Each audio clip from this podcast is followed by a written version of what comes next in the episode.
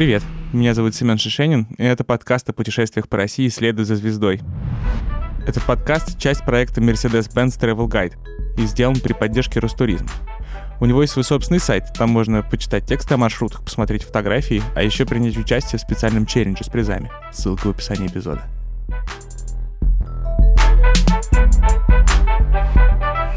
В каждом выпуске этого подкаста я пытаюсь не просто рассказать, что смотреть и куда ехать, а передать особое настроение и атмосферу этого места.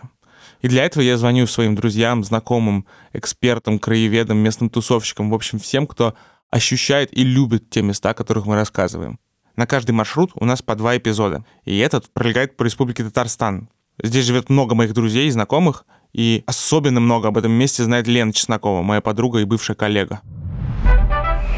Привет, меня зовут Лена Чеснокова. Я работаю редактором и журналистом в самоиздате «Батенька ДВ Трансформер». И я родилась и до 27 лет жила в Казани. Я обожаю этот город, я знаю про него все. За несколько лет до переезда в Москву я работала в городском медиа ИНД, и нашей главной задачей было вообще всем объяснить, что Казань — это лучший город на Земле, и вам нужно непременно, если не переехать сюда, то хотя бы приехать посмотреть. Вообще про историю основания Казани все знают, кажется, только одно. Она как-то связана с Казаном или какой-то другой большой древней кастрюлей. Действительно существует миф о неком хане, который послал своего слугу на реку принести ему воды. Слуга, не будь дурак, взял золотой казан и уронил его в реку, и решили почему-то в этой связи основать город. Другая легенда говорит о том, что некий колдун порекомендовал основать город там, где закипит без огня врытый в землю казан. Непонятно, когда это произошло, но существует цифра тысячи лет. И Лена, историк по образованию, сейчас расскажет, откуда она взялась. Казань в 2005 году отметила тысячелетие, и это тысячелетие датировалось по чешской монете, которую нашли во время раскопок под Казанским Кремлем. И я знаю человека, который руководил этой археологической экспедицией, он тоже преподавал нам на историческом факультете.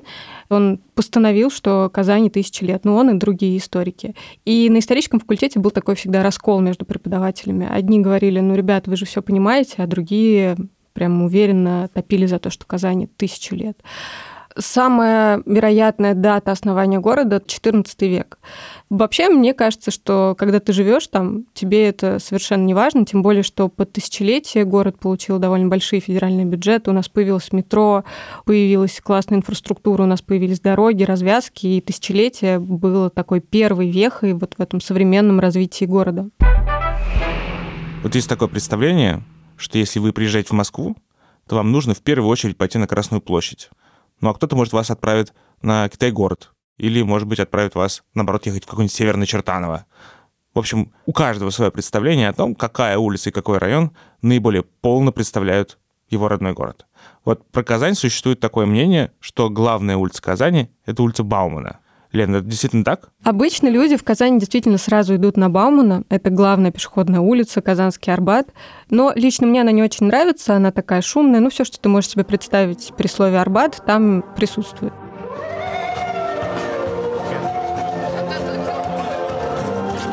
Главное, на мой взгляд, что стоит сделать на Баумана, это подняться на колокольню Богоявленского собора. Там в XIX веке крестили Федора Шаляпина, а потом он там же пел в церковном хоре. И с этой колокольни видно сразу все достопримечательности города. Это и белокаменный Кремль с Кул-Шарифом, это и барочные купола Петропавловского собора, который тоже там недалеко, и главное здание Казанского университета. И я там тоже училась и закончила его, а вот Ленина и Толстого оттуда, кстати, отчислили. Ну а потом, конечно, нужно идти в Кремль. Во-первых, посмотреть стоит на мечеть Кул-Шариф, которую построили как раз к тысячелетию Казани. И лично я считаю ее очень красивой, хотя были разговоры о том, что она нарушает облик Кремля исторический. Во-вторых, обязательно сфотографируйтесь с падающей башней Сюмбике.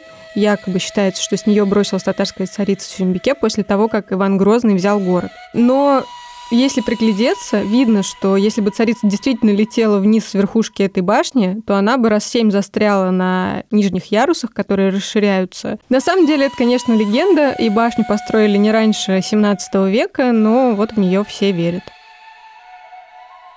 Ну вот даже то, как ты рассказываешь о самом начале маршрута по Казани, выдает буквально главную фишку города. Ты влезаешь на колокольню, чтобы увидеть с нее мечеть, а рядом с мечетью стоит башня Сюмбике, а между Кулшариф и башней находится Благовещенский собор, один из крупнейших в городе. И вот это соседство двух религий, оно в городе повсюду. Если вам вдруг не хватило мультикультурализма, в Казани есть место, где собраны вообще все верования. Оно так и называется — «Храм всех религий». О нем не все знают. Оно расположено слегка на отшибе. Лен, расскажи, что это такое и как до тут добраться. Находится он в поселке Старая Аркчино, фактически это часть Казани. На машине это займет примерно 20 минут. Это действительно одна из самых странных казанских достопримечательностей. Я, например, за 27 лет жизни в городе ни разу не была внутри. Это такой храм с куполами, которые отсылают сразу и к мечети, и к православному собору, и к пагоде, и к синагоге. А в залах внутри говорят, что есть отсылки к масонам, к даосизму, к дзен-буддизму и даже к НЛО религиям. В общем, они ждут там, что кто-то прилетит и нас спасет.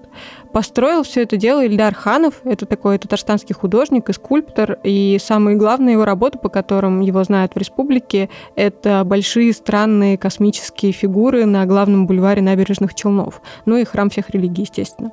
Он его не достроил, к сожалению, к своей смерти. После Ханова делами там стал руководить его ученик, и в 2017 году там случился пожар, и погиб ученик Ханова. В общем, очень странная история. Сейчас храм восстанавливают. Я надеюсь, что когда-нибудь его все-таки достроят и откроют людям. Ну вот ты говоришь, что ехать до туда минут 20, место немножко на отшибе, а в центре мы еще не закончили.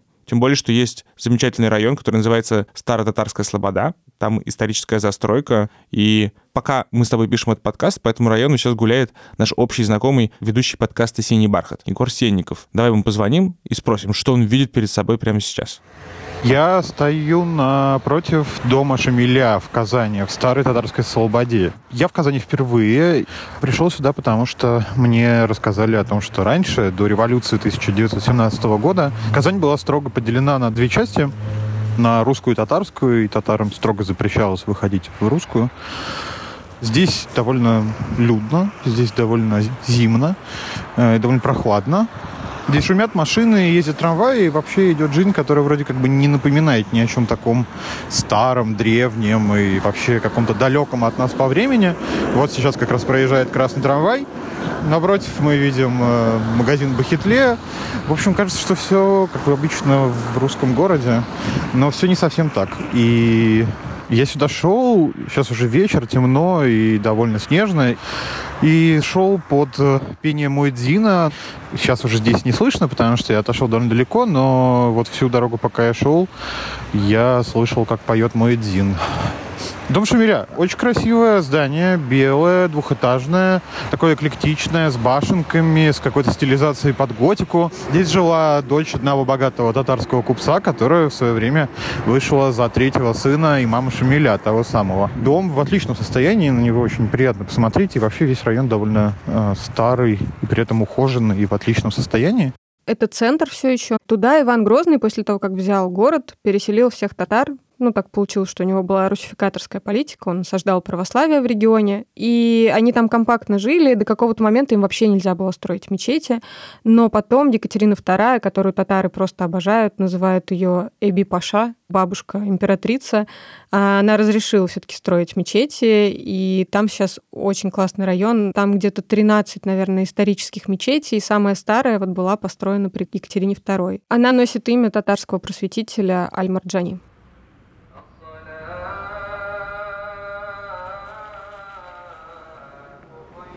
И там, кстати, есть вторая в городе пешеходная улочка, носит имя Каюма Насыри. И раньше там был музей Чак-Чака, правда, сейчас он переехал чуть-чуть дальше от центра, на улицу Хороводную. Я всем горячо советую там побывать. Это очень классная часовая экскурсия. Тебе рассказывают про быт казанских татар, показывают их сундуки, одежды, как они жили, как они зарабатывали, чем они занимались, где они учились, и как они, собственно, готовили Чак-Чак. И вся эта экскурсия заканчивается чаепитием. И самый вкусный Чак-Чак в своей жизни я пробовала в музее Чак-Чака. Ну ладно, вот мы все разговариваем про историческую Казань, а на самом деле Казань — это один из самых динамично развивающихся городов страны. И ты сама говоришь, что на самом деле это отчасти связано с тысячелетием, когда в 2005 году много выделили денег на реконструкцию города. Но потом же был и Мундиаль, потом была Универсиада. В общем, в городе было много реконструкций и построили много всяких классных парков. А вот куда пойти в Казани, если ты хочешь пойти, скажем, не в музей, а просто прогуляться, подышать свежим воздухом? Мой любимый парк в Казани называется Горкинско-Аметьевский лес. Он находится в спальном районе, и это мой родной район, в котором я, собственно, прожила большую часть жизни. Там можно кататься на самокатах, там можно сажать морковку на общественном огороде, которую поливаешь ты и твои соседи, и это открытая абсолютно история, то есть каждый может прийти и что-то там посадить. Там есть э, куча классных кафешек, э, зимой там катаются на лыжах. Ну, в общем, это все еще выглядит очень хорошо, и это такая большая территория в спальном районе, никто не ожидал от этого района чего-то хорошего, и вот там Горкинско-комический лес. Есть парк Черное озеро в самом центре города, на улице Дзержинского, и там действительно очень тихо, но при этом очень приятно. Летом там работает книжный магазин, несколько кофеин, очень крутые детские площадки, и в середине парка есть пергола, это такая круглая штука, типа беседки, но без крыши. Под ней можно гулять, прятаться от солнца. А зимой на половине парка работает каток, и там есть прокат коньков, Люди с удовольствием катаются, Новый год даже встречают на этом катке. Еще, если будет время, в первый день обязательно прогуляйся вокруг озера Кабан. Там открыли потрясающую набережную. И там рядом Татарский академический театр Галиаскара Камала с крышей, напоминающей парус. Я когда-то пробовал так называемый толкыш-колеве. Это нечто вроде сахарной нити, смотанной в форме наперстка. И это по вкусу как воздух из сладости. Это невероятная вещь. Но вот помимо толкыш-калеве, чак-чака, есть же еще эчпачмаки, какие-то колбасы, другие пирожки. Куда сходить, чтобы все это попробовать и разобраться в том, что такое татарская кухня? Если хочется татарской кухни, у меня лично есть сейчас в городе два любимых места. Первое — это ресторан «Биляр», при одноименном отеле, а второе это дом чая на Баумана. И там, и там дико странные интерьеры. Дом чая это такая очень модная, красивая столовка, но там самые аутентичные в городе э, эшпешмаки с куриным бульоном, и элиши тоже с куриным бульоном, и костыбы, и все, что вы можете себе представить при словосочетании татарская кухня. В татарской кухне действительно очень много теста, хотя она не сводится к пирожкам. Эшпешмаки — это треугольные пирожки, как правило, с говядиной, и обязательно там картошка. А самым парадным видом эшпешмака считается эшпешмак с гусем. Кстати, правильно говорить эшпешмак, потому что в татарском языке нет звука «че», они говорят через «ще». Эляши — это круглые пирожки, там внутри курица. Ну а костыбы — это такие лепешки довольно жирные с картофельным пюре внутри. А ресторан «Биляр», там такая золотая лепнина и белые залы, в общем, тоже все очень странно выглядит, но тоже ужасно вкусно, и там я советую брать, конечно, конину, потому что конина — это такой местный деликатес.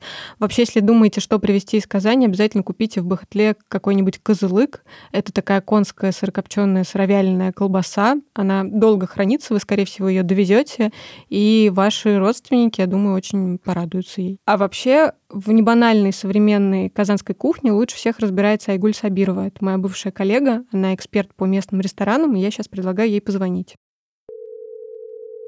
Если ограничиваться всего лишь тремя заведениями, которые обязательно надо посетить в Казани, то я бы посоветовала пойти в эту тройку. Первое – бистро «Артель», второе – гастробар «Сетка» и третье – ресторан татарской кухни с черем. Бистро «Артель», оно находится у географического центра города, рядом с Людским садиком, с прекрасным видом из огромных окон. «Артель» открыла группа компаний «Пропаганда вкуса», она состоит из четырех человек, и главный идеолог, наверное, что касается кухни, да, там, это Булат Ибрагимов, шеф-повар. Прекрасное место с локальными продуктами. Обязательно пробуйте тартар из а, молодого татарстанского бычка, причем каждый сезон сопровождения к нему меняется. Советую заглянуть в меню спешл. Это вот как раз те блюда, которые готовятся из продуктов, которые, например, сейчас а, в сезоне, или которые Булату привезли откуда-то. Летом, например, я очень часто заказывала из этого меню мурманскую, по-моему, камбалу, а сейчас там есть черноморская кефаль. И всегда очень классные десерты. Адрес Муштари 18. Следующее заведение, второе, это гастробар «Сетка». Находится в очень атмосферном месте, в так называемой Стар-Татарской Слободе, во дворике по адресу улица Каюма на Сыри 3. Крошечное место буквально, вы знаете, на 15-18 посадок. Работает со вторника по субботу с 6 вечера до полуночи, и поэтому места, конечно, лучше бронировать заранее. Если вы туда соберетесь, рекомендую занимать места за барной стойкой напротив э, шеф-повара Дениса Фадеева. Это удивительно, какие вещи, конечно, Денис творит буквально, вы знаете, на двух горелках и на двух разделочных досках. Здесь э, сплелись сезонность, локальность и собственная точка зрения вообще на то, как э, сочетаются продукты. Денис готовит на ваших глазах, при вас он доводит блюдо. Я еще почему рекомендую садиться напротив него. У них не очень понятно написано меню, и ты не всегда понимаешь, что ты в итоге получишь. И здорово обсудить с Денисом вообще свои кулинарные пристрастия, что ты хочешь получить. И вот это вот общение, это то, чего так мало на самом деле в казанском общепите. Это определенный аттракцион с одной стороны. С другой стороны, на мой взгляд, это прекрасная возможность для шеф-повара донести свои идеи и вообще концепцию этого заведения. Сложно что-либо рекомендовать, но я бы, наверное, сейчас попробовала из нового меню тартар из баранины с кориандром и страгоном, утиную грудку с баклажаном и козьим сыром. И третье место, куда я отправляю вообще всех, кто обращается за рекомендациями, это ресторан «Черем». В переводе с татарского «Черем» — это молодая зеленая травка. Заведение находится на Кремлевской набережной, у него нет точного адреса, Обычно таксисты, если вы едете на такси, привозят как раз вот к такому месту у Кремля. Вам нужно всего лишь спуститься вниз, пройти буквально 100-150 метров, и по левую руку вдоль Казанки как раз у вас будет стоять черем. Вы его точно не пропустите. Более точного адреса нет, к сожалению, у него. Естественно, сюда нужно идти за выпечкой потому что выпечка – это то, на чем стоит татарская национальная кухня. Это очень много теста, это мясо, это картошка, немножко лука. Еще что нужно здесь брать? Конское сало от Тунмае, домашнюю колбасу с говядиной и гречкой тутырма, традиционную татарскую лапшу с курицей и катыком – это такмащ. И вот что касается выпечки, то я бы рекомендовала элеш. Это закрытый пирог с начинкой из цыпленка и картофеля. И губудию, это такой слоеный пирог с рисом, изюмом, кортом. Корт – это жареный творог. И обязательно возьмите сахарные нити талкыш-калевые. Это просто лучший десерт, на мой взгляд, в татарской кухне. Буквально это сахар, вода, по-моему, и мед, что ли. Там очень мало ингредиентов, безумно вкусно, можно съесть целую коробку. Мы весь день гуляли. Мы осмотрели центр, заглянули в какие-то парки, съездили в храм всех религий, попробовали все виды татарской выпечки. И, наверное, больше ни на что у нас сил нет. Но если у вас все-таки силы остались, то в Казани есть несколько клубов, есть целые улицы, отведенные целиком под бары и рестораны. И разобраться в самых модных местах нам поможет Саша Левин. Он пиарщик клуба «Верк», там отличный звук. И еще он работает в культурном центре «Смена». Всем привет! Меня зовут Саша Левин, я работаю в Центре современной культуры «Смена» в Казани, и сейчас расскажу немного про ночную жизнь этого города. Правда, сейчас из-за коронавирусных мер ночная жизнь длится всего до полуночи, но я думаю, за это время тоже можно многое успеть. Начать, наверное, стоит с главной барной улицы города. Это улица Профсоюзная. Стала становиться барной улицей с рождением бара «Соль» по адресу Профсоюзная, 22. Это, на мой взгляд, один из лучших такого формата баров, где, во-первых, можно вкусно выпить и поесть, во-вторых, можно отлично потанцевать под легкий хаос и диско. Еще там есть джазовые четверги, поэтому если вы любите такого рода отдых, то Соль – это лучшее место, в котором вы можете оказаться. Следующая локация на профсоюзной это паб Фомин. Повторюсь, там каждые 10 метров самые разные бары, но Фомин мне нравится именно своим уютом, а еще там э, прекрасные виниловые вечеринки, всякие канадские коллекционеры ставят свои любимые пластинки. Выглядит это замечательно. Профсоюзная 10, адрес Фомина. Если же вы хотите как-то энергично потанцевать под э, кричащую из колонок музыку, вам в музыкальное арт-пространство Верк, которое еще называют техноклубом, но это, конечно, неверно, потому что в Верк играет самое разное, главное, независимая электронная музыка, а еще проходят различные гитарные концерты. Так что энергичные танцы здесь гарантированы.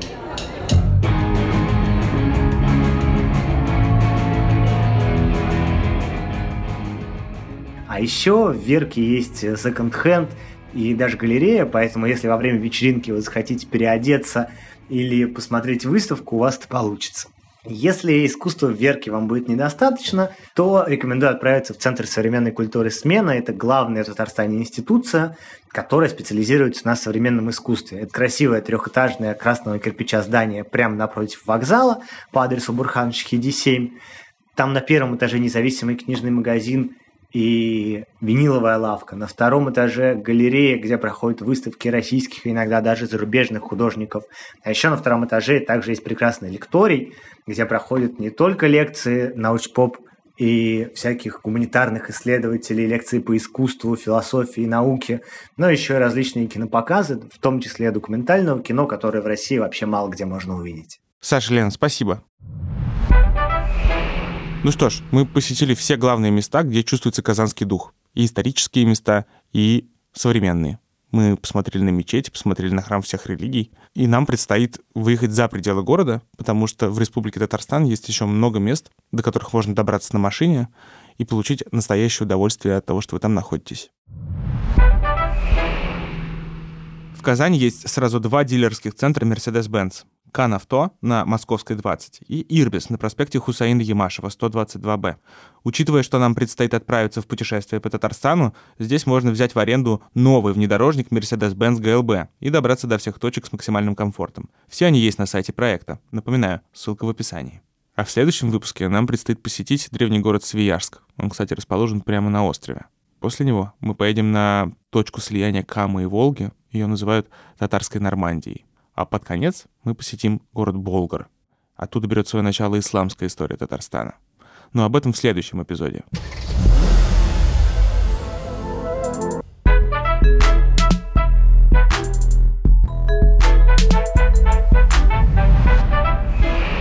Это был подкаст «Следуй за звездой». Мы делаем его в студии «Либо-либо».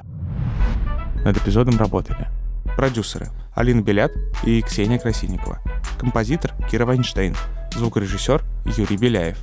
А меня зовут Семен Шишенин.